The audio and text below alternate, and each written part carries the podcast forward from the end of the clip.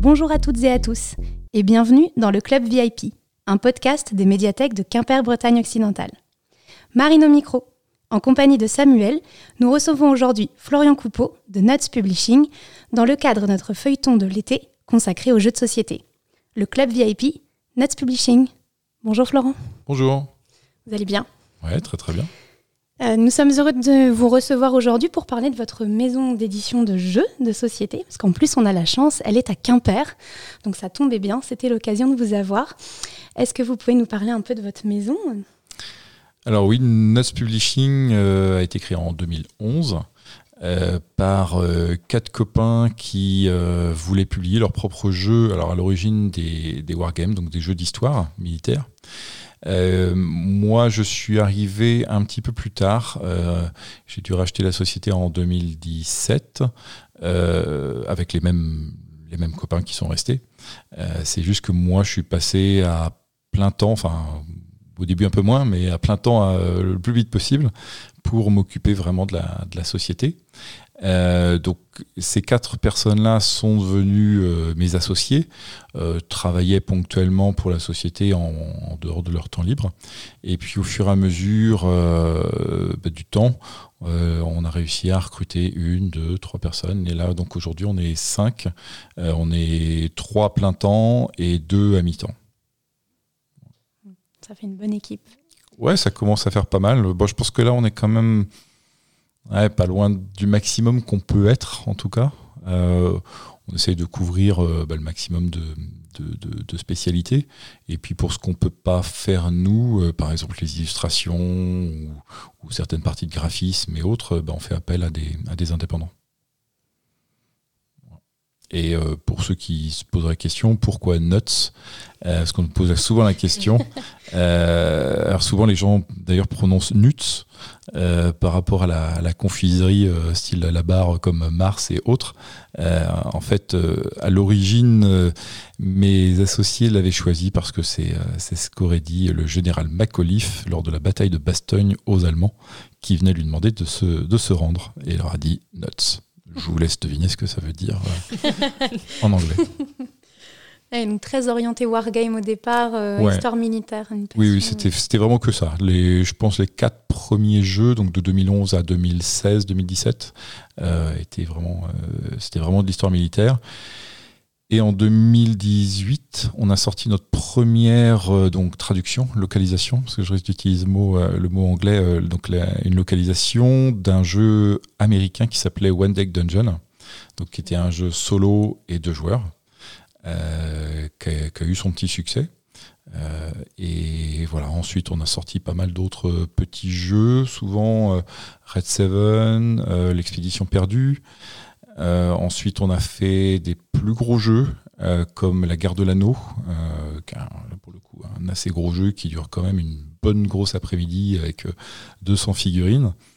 Et voilà, donc on, sort toujours un petit peu de petits jeux familiaux, souvent un par an, et d'autres jeux un petit peu plus gros, moyens, voilà, un peu, de tout en vrai. Toujours du wargame aussi? Toujours du wargame de temps en temps aussi. Euh, là, on vient de sortir un jeu qui s'appelle Saigon 75, donc un peu hybride, c'est-à-dire que c'est, ça semble être un gros jeu. Il y a beaucoup de, de, de- de pièces en bois, de dés spéciaux, mais en fait, il dure qu'une heure. Pas non plus un jeu très très long. Ouais. Euh, on va sortir un autre jeu là, qui est en impression qui s'appelle Stalingrad Roads, où là par contre euh, c'est un pur wargame euh, avec plein de petits pivons, euh, des grandes cartes avec des hexagones. Voilà. Donc on, est, on est assez éclectique dans l'affaire. Vous êtes éclectique du coup dans vos choix de jeu, mais j'imagine que vous avez des critères particuliers lorsque vous allez chercher un jeu étranger pour le traduire en français. Euh, Et dans nos créations ouais. aussi. Ouais. Euh, je dirais qu'en fait on n'a pas, on n'a pas vraiment de ligne éditoriale pure. Euh, je dirais qu'il faut que le jeu soit, en tout cas à nos, nos yeux, différent des autres sur un ou deux points. Mhm. Euh, par exemple, on va sortir un jeu euh, sur, euh, sur le débarquement en Normandie. Il y en a beaucoup, beaucoup, beaucoup qui ont déjà été faits. Là, il est différent parce qu'en fait, on va utiliser des, des petites barres, des petits bâtonnets de bois pour modéliser le, le front.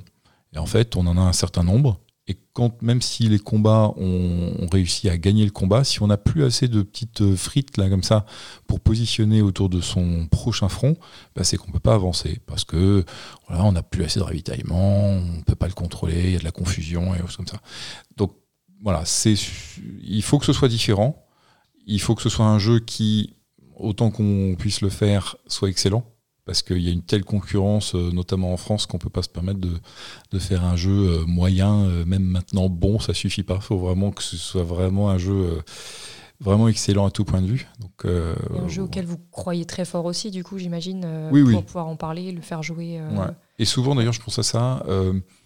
plus dans nos jeux familiaux, il faut que ce soit des mécaniques différentes. Je n'aime mm. pas trop refaire la même chose. oui. Pour avoir joué à Palm Island, c'est vrai que quand on y joue, c'est des mécaniques ou une manière de jouer qu'on n'a jamais vu encore. Je sais que moi, je l'ai offert à mon frère qui joue, par exemple, dans le métro. C'est quelque chose qui était recommandé euh, en y jouant. Et c'est vrai que c'est remarquable de ce côté-là, euh, l'aspect nouveauté, inédit. Euh, ouais, mais c'est, ouais, forcément, ça nous intéresse. Parce que oui, oui Palm c'est un très bon exemple. Euh, Dungeon aussi, parce que c'est un, c'est un dungeon crawler. Bon, exploration de donjons euh, minimaliste et où le placement des cartes est assez différent d'habitude. Donc voilà, c'est ça qui est intéressant. Mm. Euh, parce qu'il y, a plein, plein de très bons jeux sur plein de domaines, mais voilà, il faut essayer de trouver dans la mesure du possible quelque chose de, nouveau. Un temps soit peu. Ouais, ouais, voilà. C'est parce que vous êtes tous ludistes à la base. Tout... Alors oui, qu'à ce côté, l'envie de quand même d'avoir des jeux plaisants et de continuer à jouer. Ouais, et puis je pense un peu curieux aussi. Mm. Euh, c'est-à-dire qu'à la base, moi, euh, voilà, je suis un pur wargamer et ça m'empêche pas. Euh, voilà, de d'essayer de jouer à, à, autre chose aussi, des choses.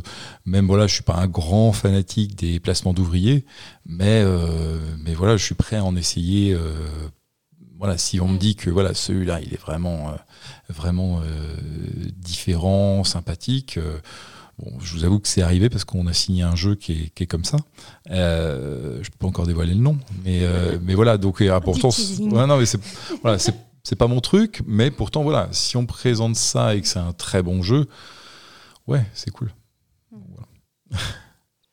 Et pour choisir du coup les jeux à traduire, c'est en festival ou euh, avec des contacts que vous réussissez à trouver ces jeux-là? Alors, des, créateurs préférés aussi, peut-être euh, étrangers que vous aimez beaucoup Ouais, c'est un peu de tout. Alors au début du début, c'était souvent euh, des copains qui nous parlaient de jeux. pour lesquels bah, il n'y avait pas de version française et pourtant qui étaient très bons. Alors on s'est dit, bah, oui, d'accord, donc on va essayer, on contacte les gens, ils nous disent oui, ils nous disent non. après, bah, il y a des relations de confiance qui sont, qui sont créées, parce que si je, prends, si je reprends encore Asmadi Games, euh, qui est l'éditeur original de, One Deck Dungeon, euh, ben, on a fait plusieurs de ces jeux ensuite parce que ben voilà, on, les trouvait bons déjà pour commencer. Deux, ben, ils voient que ça se passe bien, qu'on fait bien notre, notre boulot aussi. Et euh, parce qu'il faut voir qu'il est, il très très loin aux États-Unis et qu'il ne va pas nous surveiller. Ou voilà. Donc comme ils voient que ça marche bien, qu'il y a une relation de confiance qui se crée, et ben voilà, on continue à, travailler ensemble. Donc c'est vrai que maintenant, on a tendance euh, à plus trop chercher. Euh, parce qu'on a, déjà pas mal de partenariats fiables et voilà, qui se font sur la longue durée. Donc, euh, bon, c'est cool. Maintenant, je pense qu'on est, c'est vrai qu'on est arrivé comme un, un, bon rythme de croisière. Parce qu'en fait, vous sortez à peu près combien de jeux dans l'année On ne même pas posé la question. C'est une bonne question. Alors, je, pense que c'est donc un jeu familial par an à peu près, mais ça, on peut ne pas en avoir. Si on ne trouve pas de mm. jeu qui nous convient, ben, on n'en publie pas. Euh, des jeux, ouais, on va dire initiés comme euh, Subterra, euh, voilà, donc un peu, un peu au-dessus sans être trop expert non plus. On doit en sortir ouais, deux. Et je pense, entre les jeux experts, on doit en sortir deux et des wargames, un ou deux par an. Donc on va dire que ça oscille entre 4 et 6, quelque chose comme ça. plutôt 6, mais bon. mais bon, ça fait quand même un tous les deux mois, ce qui fait quand même beaucoup. Parce que, voilà. Mais après, on les, on les travaille pas de la même manière, parce que les, le public d'un wargame est différent de, voilà, d'autres publics. Donc voilà, on n'a pas la même chose à faire, c'est pas sur le même réseau. Du coup, moi, je suis très curieuse parce que là, on a parlé de localisation, donc de traduction de jeu, et vous faites aussi de la création. Oui. Comment est-ce qu'on conçoit un jeu de société? Parce que, voilà, on arrive, on parle de mécaniques différentes, mais comment on invente des mécaniques nouvelles? Comment, comment ça se passe? Euh, Alors, pour nous, on, crée nous-mêmes. On est créateur en, interne. On a aussi bah, des créateurs, soit français, soit étrangers, qui nous proposent leurs prototypes. Euh, donc bah, dans ce cas-là, euh, ça répond pas à votre question, mais quand, c'est des créateurs externes, bah, c'est eux qui ont une étincelle et voilà, qui, ont des idées euh, euh, plus ou moins originales par rapport à, ce, qui a été fait avant. Hmm. Je sais pas exactement. je sais pas exactement. Je, vais essayer de me poser la question en même temps. Alors, il y a une partie, il y a une partie où quand on crée, on s'inspire, quoi qu'il arrive, de choses qui ont été faites avant. Et souvent, enfin, en tout cas pour ce qui me concerne, euh, je peux partir d'une base déjà euh, existante et en fait, des fois en la mélangeant à mes propres idées ou en la mélangeant à d'autres idées aussi euh, déjà créées, on arrive à quelque chose de nouveau. Ça peut être la même chose en musique. Hein, euh, J'allais dire c'est la même chose en cinéma, en littérature. les, influences. Les influences. Euh, Après avoir une idée complètement novatrice, euh, bon, on va pas se leurrer. Moi, j'en suis pas capable, je pense pas. mais, mais voilà, ça, ça peut arriver aussi. Hein. Bon, c'est forcément rare. Mais je pense que ouais, le fait de, de le tester avec d'autres personnes aussi. C'est-à-dire qu'en fait, on va avoir nos idées à nous, on va les mélanger, on va arriver à un premier résultat. Et en fait, souvent, comme un brainstorming, c'est qu'en fait, on va le faire jouer, soit à nos collègues, soit à d'autres personnes extérieures, dans un festival et autres. On va voir les gens réagir à ça. Et euh, ben, tout d'un coup, ça va aussi pouvoir faire jaillir d'autres idées ou d'autres voilà, pistes d'amélioration du jeu. Et euh, souvent, c'est assez impressionnant de voir ben, les idées premières et la fin, euh, le résultat final, ou presque final, en se disant Ah oui, dis donc, c'est quand même pas ça que j'avais écrit à, l'origine. Mais voilà, c'est ça, c'est ça qui est, chouette, hein, toujours. Euh, j'ai une autre question sur souvent, euh, c'est des, conflits un peu comme en jeu vidéo. Euh, mon, collègue Alexis et moi, on s'affronte sur le thème narration-gameplay. voilà, moi, je suis du côté narration, lui du côté gameplay. Il y a un peu des, querelles un peu comme ça en jeu de société sur thématique et mécanique. Parce que parfois on joue un, jeu, il est très beau, la thématique est super, ça nous plaît, c'est notre univers. Et puis en fait, le, jeu, ça aurait pu être complètement autre chose en thématique, ça ne changeait strictement rien. Alors qu'il y a des jeux qui sont quand même, la, thématique et le, les mécaniques de jeu sont quand même très fortement liées. C'est quoi votre point de vue là-dessus? Ah, Moi, il est clair. Enfin, c'est assez simple parce que je viens du wargame. Et dans le wargame, clairement, on a l'idée du thème et ensuite on crée les mécaniques pour que ça colle à ce thème-là. Donc en fait, quand on, quand alors ça aboutit à des fois à des règles très compliquées. Moi, j'essaye d'avoir des règles assez simples pour du wargame en tout cas. Euh, c'est, oui, oui, c'est clairement on a du thème et on essaye de créer la mécanique qui va faire que on s'imagine que voilà il fait très très froid euh, lors de la, la, retraite de Russie euh, de Napoléon ou voilà je sais pas quoi d'autre mais euh, dans nos jeux de plateau c'est exactement pareil. C'est-à-dire que euh, mis à part des jeux abstraits euh, Gutenberg c'est un jeu de lettres Red Seven c'est un jeu c'est un jeu avec des, des, des chiffres et des couleurs euh, on essaye quand même que, en plus des localisations, alors tout ça c'est compliqué parce qu'il faut réussir à faire matcher tout, ce petit monde-là, mais euh, un jeu comme l'expédition perdue, on a quand même l'impression, euh, de par les illustrations notamment, ben, à être vraiment dans la jungle et que ce soit dur et que voilà, faire coopérer tous ensemble. Ça reste un jeu de plateau de cartes en l'occurrence, mais oui, oui, pour moi clairement, je serais incapable de faire un jeu avec des carottes et des lapins qui serait euh, changeable quasiment euh, tout de suite en, un autre thème. Ça, je veux bien faire des carottes et des lapins, mais il faut que ça ressemble à, ça. C'est obligatoire. Les deux sont imbriqués en fait. Ah oui, euh, complètement. Ils fonctionnent ensemble. Complètement. Et c'est ça qui est chouette, c'est que ça peut être par plein de moyens. C'est-à-dire, ça peut être par des règles, mais pas forcément. Ça peut être, ben là, l'expédition perdue, c'était notamment par les, par les illustrations et les choix d'icônes mais des fois ça va être les ça va être les règles qui vont vous notamment dans les jeux asymétriques euh, voilà où, les deux joueurs vont pas jouer de la même manière et donc ben, vont avoir des règles, un corps de règles similaires, mais des petites règles liées à leur spécificité qui vont être différentes. Et c'est ça qui est intéressant. En plus de ça, ils vont pouvoir jouer les deux camps de manière euh, différente. Et voilà, s'ils n'ont pas aimé un camp, ils peuvent toujours essayer l'autre. Peut-être que ça sera mieux. Dire, sur la conception d'un jeu, de l'idée jusqu'à le retrouver en boutique, le processus, il doit prendre du temps, j'imagine. Oui, beaucoup. Est-ce que vous pouvez nous parler un petit peu de tout, de tout ce cheminement-là et du temps que ça peut prendre à peu près euh Alors, globalement, euh, forcément, ça dépend de la complexité du jeu, le nombre de composants et tout, mais euh, si je parle d'un jeu... Je, pense qu'un jeu, pour bien le faire, faut au moins deux ans. Euh, certains jeux, quand c'est encore un peu plus compliqué que ça, ça va être 3. Euh, alors, c'est aussi lié au fait qu'on ne fait pas qu'un seul jeu à un moment donné. C'est-à-dire qu'on ben, a plein de projets euh, en même temps, hein, parce que je suppose que on peut réduire ça si on, si on fait qu'un jeu et qu'on est focalisé sur ce jeu-là, on peut aussi le sortir plus tôt. Mais pour nous, en tout cas, je pense que deux ans, entre le moment où on a les premières idées et le moment où on va vraiment sortir en boutique, euh, même si c'est nos idées à nous, je pense que c'est plutôt trois ans. Hein, je pense un truc comme ça. Euh, donc toutes les étapes. Euh, ben, on va avoir les idées, il falloir les tester, les écrire, les retester. puis bon, quand on a un quand on a une mouture qui nous qui nous plaît ou quand il y a un jeu extérieur, voilà, qui nous plaît, il y a tout donc toute la phase de développement. Euh, faire que le jeu soit fluide, soit intéressant, et des idées, euh, euh, comment dire, intéressantes aussi. donc on le fait tester plein, plein de fois, principalement en interne, hein, mais, mais pas, pas, forcément que.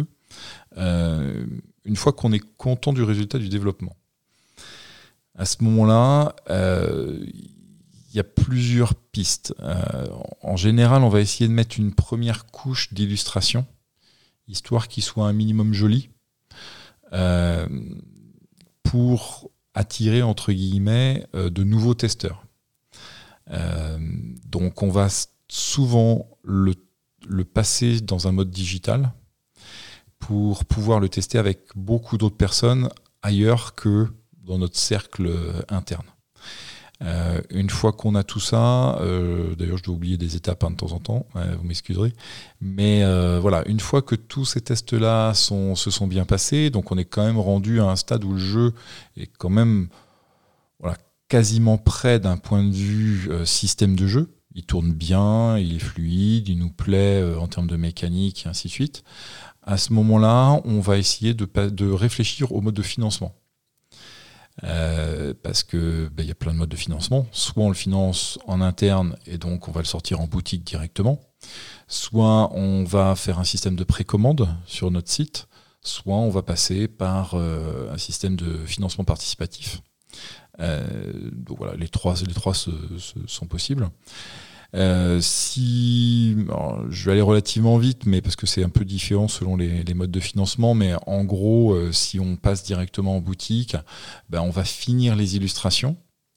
On va ensuite faire un ou deux prototypes, retester pour voir si ergonomiquement tout fonctionne bien. On va aussi le montrer à notre distributeur pour voir ce qu'il en pense, s'il n'a pas des améliorations qu'il aimerait euh, apporter. et puis ben ensuite, une fois que tout le monde est d'accord sur le produit final, on va commencer ce qu'on appelle la pré-production. Donc on va voir avec le fabricant quel matériel on va utiliser, est-ce que tous nos fichiers sont corrects. Euh, euh, voilà. Donc une fois que, une nouvelle fois, on est d'accord avec le fabricant, à ce moment-là, ben, on, va, on va lancer la, production. Une fois que la production est finie, faut la ramener en France, parce qu'on ne produit pas en France, on produit en Europe, on produit en Chine, on ne produit pas en France. Euh, une fois qu'on l'a reçu, eh bien à ce moment-là, on va soit l'envoyer directement à notre distributeur qui le met dans les boutiques, soit euh, quand c'est des précommandes ou des campagnes participatives, on va l'envoyer nous-mêmes euh, à travers, chez les gens qui l'ont précommandé. Et du coup, vous disiez tout à l'heure que vous concevez les jeux, mais vous ne faites pas les illustrations. Vous n'avez pas d'illustrateurs euh, dans votre équipe. Euh, comment vous choisissez vos illustrateurs? Est-ce que vous avez déjà une idée de l'ambiance, du type de dessin que vous voulez pour les jeux? Parce que j'imagine que ça participe à votre imaginaire. Vous avez un petit lot d'illustrateurs avec qui vous travaillez régulièrement ou c'est vraiment variable? Ouais, Comment ça se passe? Ouais, c'est très variable. C'est-à-dire qu'en fait, comme on a pas mal de de, catégories de jeux différents, forcément, on fera pas la même chose pour un jeu familial qu'un wargame, que autre chose. Donc, soit on, soit on a déjà une idée euh, assez précise. Et à ce moment-là, alors je ne peux pas le faire sur beaucoup de jeux, mais euh, sur quelques jeux, euh, on, à plusieurs en interne, on, s'invente directeur artistique et voilà, on le fait nous-mêmes hein, sur un ou deux jeux, pas plus. Et souvent, on, embauche des directeurs artistiques qu'on connaît bien pour justement faire cette interface-là entre nous l'illustrateur, mais aussi le graphiste euh, et d'autres personnes. Euh, et donc à ce moment-là, on brief le directeur artistique, on a pas mal d'allers-retours, et à ce moment-là, euh, voilà, c'est lui qui fera le, ce job-là. Pour les illustrateurs, on travaille avec, oui, une, c'est variable. C'est-à-dire qu'on n'a pas il y, a, des éditeurs qui travaillent tout le temps avec les mêmes, euh, les mêmes, euh, les mêmes illustrateurs, ce que je peux comprendre. Euh, nous, c'est vrai que c'est assez rare. On a, je crois pour la première fois, on a travaillé deux fois avec euh, Chalmel, qui a illustré, je crois que ça doit être Attrape-Rêve, Vol de nuit et quelques autres jeux comme ça. Donc c'est elle qui illustre notre prochain jeu qui sort en fin d'année qui s'appelle Diluvium. Et euh, comme le courant est très très très bien passé avec elle, euh, elle euh, d'ailleurs elle, illustre pour Fluide Glacial par ailleurs. on a décidé, on lui a demandé de faire un de nos l'illustration d'un de nos wargames, quelque chose de très différent auquel elle n'est pas habituée. Et je pense qu'elle aime les challenges parce qu'elle a accepté. Donc elle a fini, elle a fini toutes les illustrations et c'est magnifique. Et en fait, je, je voulais ça justement pour casser un peu les codes du wargame. Il euh, n'y a pas de raison que le wargame soit plus moche qu'un autre jeu. Donc, euh, donc voilà, on l'a embauché pour, euh, pour ça.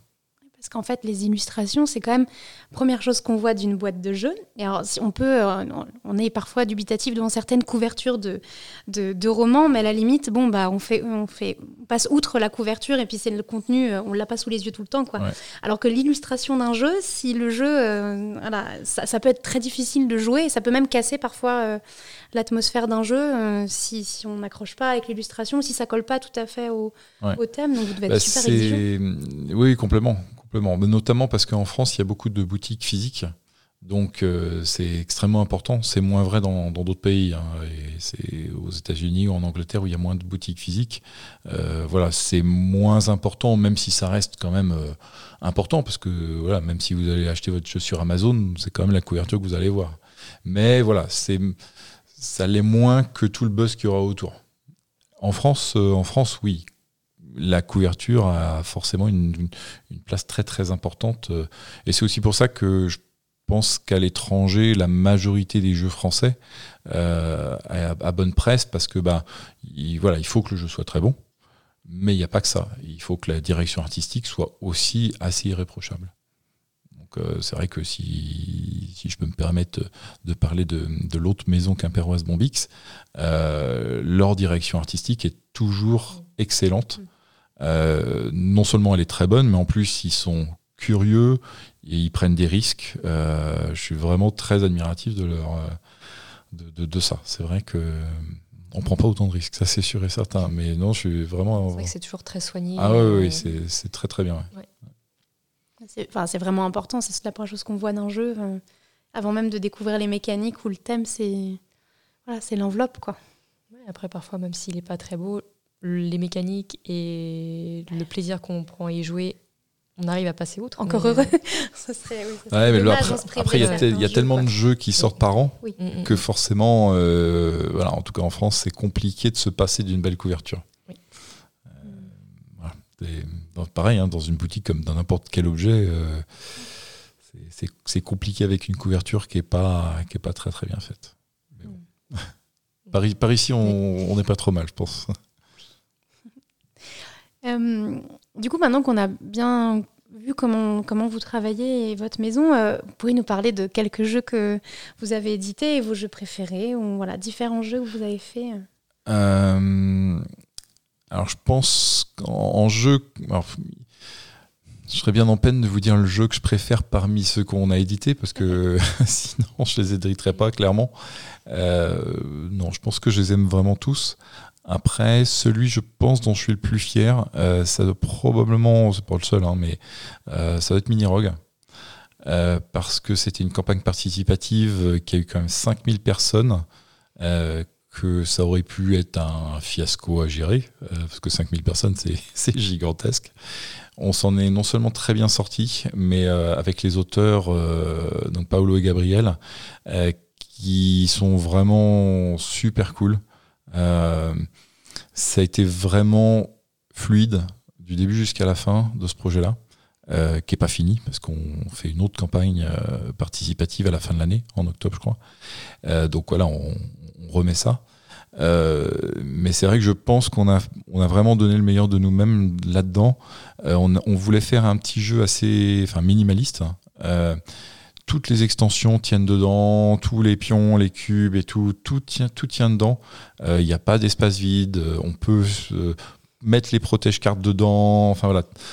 Vraiment, enfin bon, on a passé du temps à tout calculer, à tout essayer et tout, mais tout a fonctionné à la fin. Donc, donc ouais, c'est quand même, c'est quand même le projet qui le plus abouti qu'on ait fait, je pense. Ça, doit être effrayant, je pense, de se lancer en financement participatif parce qu'en fait, ça passe ou ça casse en fait. Euh. Ouais, oui, oui, et, encore non, non, ça, ça non justement, je vais dire que le, parti, le financement participatif, c'est ça qui est bien, c'est que si jamais le jeu il marche pas, enfin, on, le fait pas, bah non, on le fait pas. Donc c'est moins de prise de risque que de le lancer en boutique.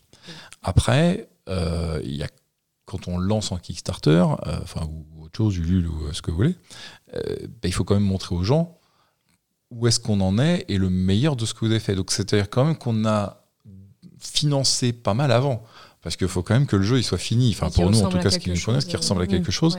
Et nous, en l'occurrence, il est fini à 95%. on accepte toujours euh, euh, les retours des joueurs. Et puis, des fois, bah, on a fait des erreurs sur les règles et tout, donc on va les changer. Mais euh, non, non, il est toujours fini. C'est-à-dire qu'on a payé les illustrateurs, les graphistes, enfin, tout un tas de gens tout autour, les vidéos qui, qui coûtent extrêmement cher. Donc forcément, on a mis un peu d'argent, mais on ne l'a pas produit.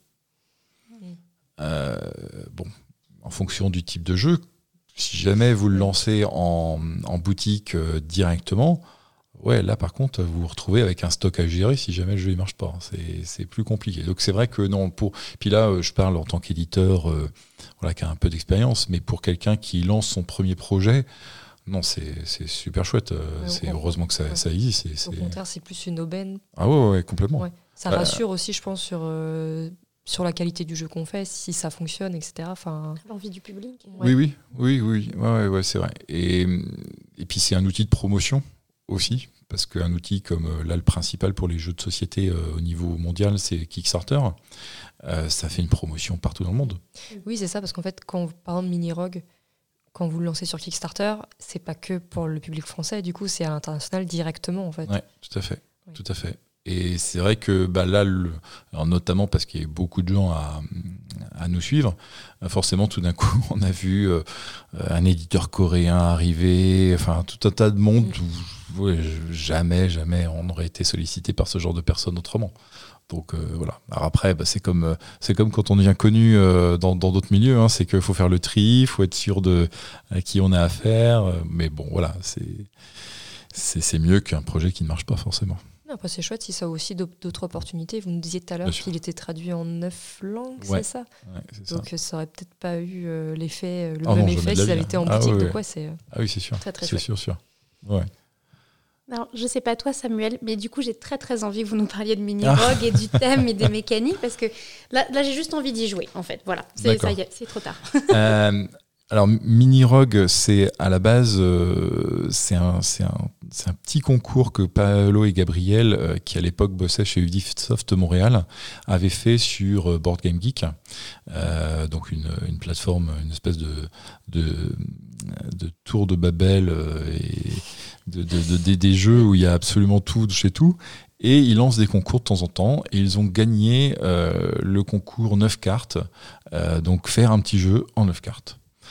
Et je ne sais plus à quel moment exactement on est arrivé là-dedans. Pas, pas tout de suite après, un certain temps après. Et on leur a dit, bah tiens, votre jeu 9 cartes, il nous plaît bien. Est-ce que ça vous dit d'en faire quelque chose de un peu plus gros? Toujours quand même minimaliste, hein, mais euh, un peu plus de variété dans les cartes. Euh.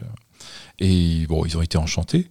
Euh, on, a commencé à. Ouais, ça a bien dû nous prendre une bonne année et demie, quelque chose comme ça, pour, pour réussir à créer tout le contenu. mais à la fin, Mini Rogue, c'est un jeu qui joue principalement en solo, aussi à deux. c'est aussi une exploration de donjons. Euh, là où c'est minimaliste, c'est qu'en fait, vous mettez 9 cartes devant vous, enfin 8 cartes de salle que vous mélangez au hasard, et en fait un paquet à la fin euh, qui est euh, le monstre de fin. Il faut le voir un peu comme un jeu vidéo. C'est-à-dire que vous, avez un niveau, et de temps en temps, sur les niveaux principaux, vous allez avoir un, gardien, un boss de fin de niveau. Et à la, à la zone, la dixième zone, vous tombez sur le gros boss de fin de partie que vous devez, euh, que vous devez euh, tuer. En termes d'illustration, on a voulu, euh, enfin c'était c'était leur, leur, volonté, c'est Gabriel qui fait les, les illustrations. il voulait rendre hommage à Rogue, qui est en fait un vieux jeu vidéo des années 80, et c'est aussi pour ça qu'ils l'ont appelé Mini Rogue. Et les illustrations vont avec, c'est-à-dire que c'est quelque chose d'assez anguleux, assez minimaliste mais je trouve que ça va extrêmement bien avec le, reste du jeu et voilà, ça, fonctionne très très bien.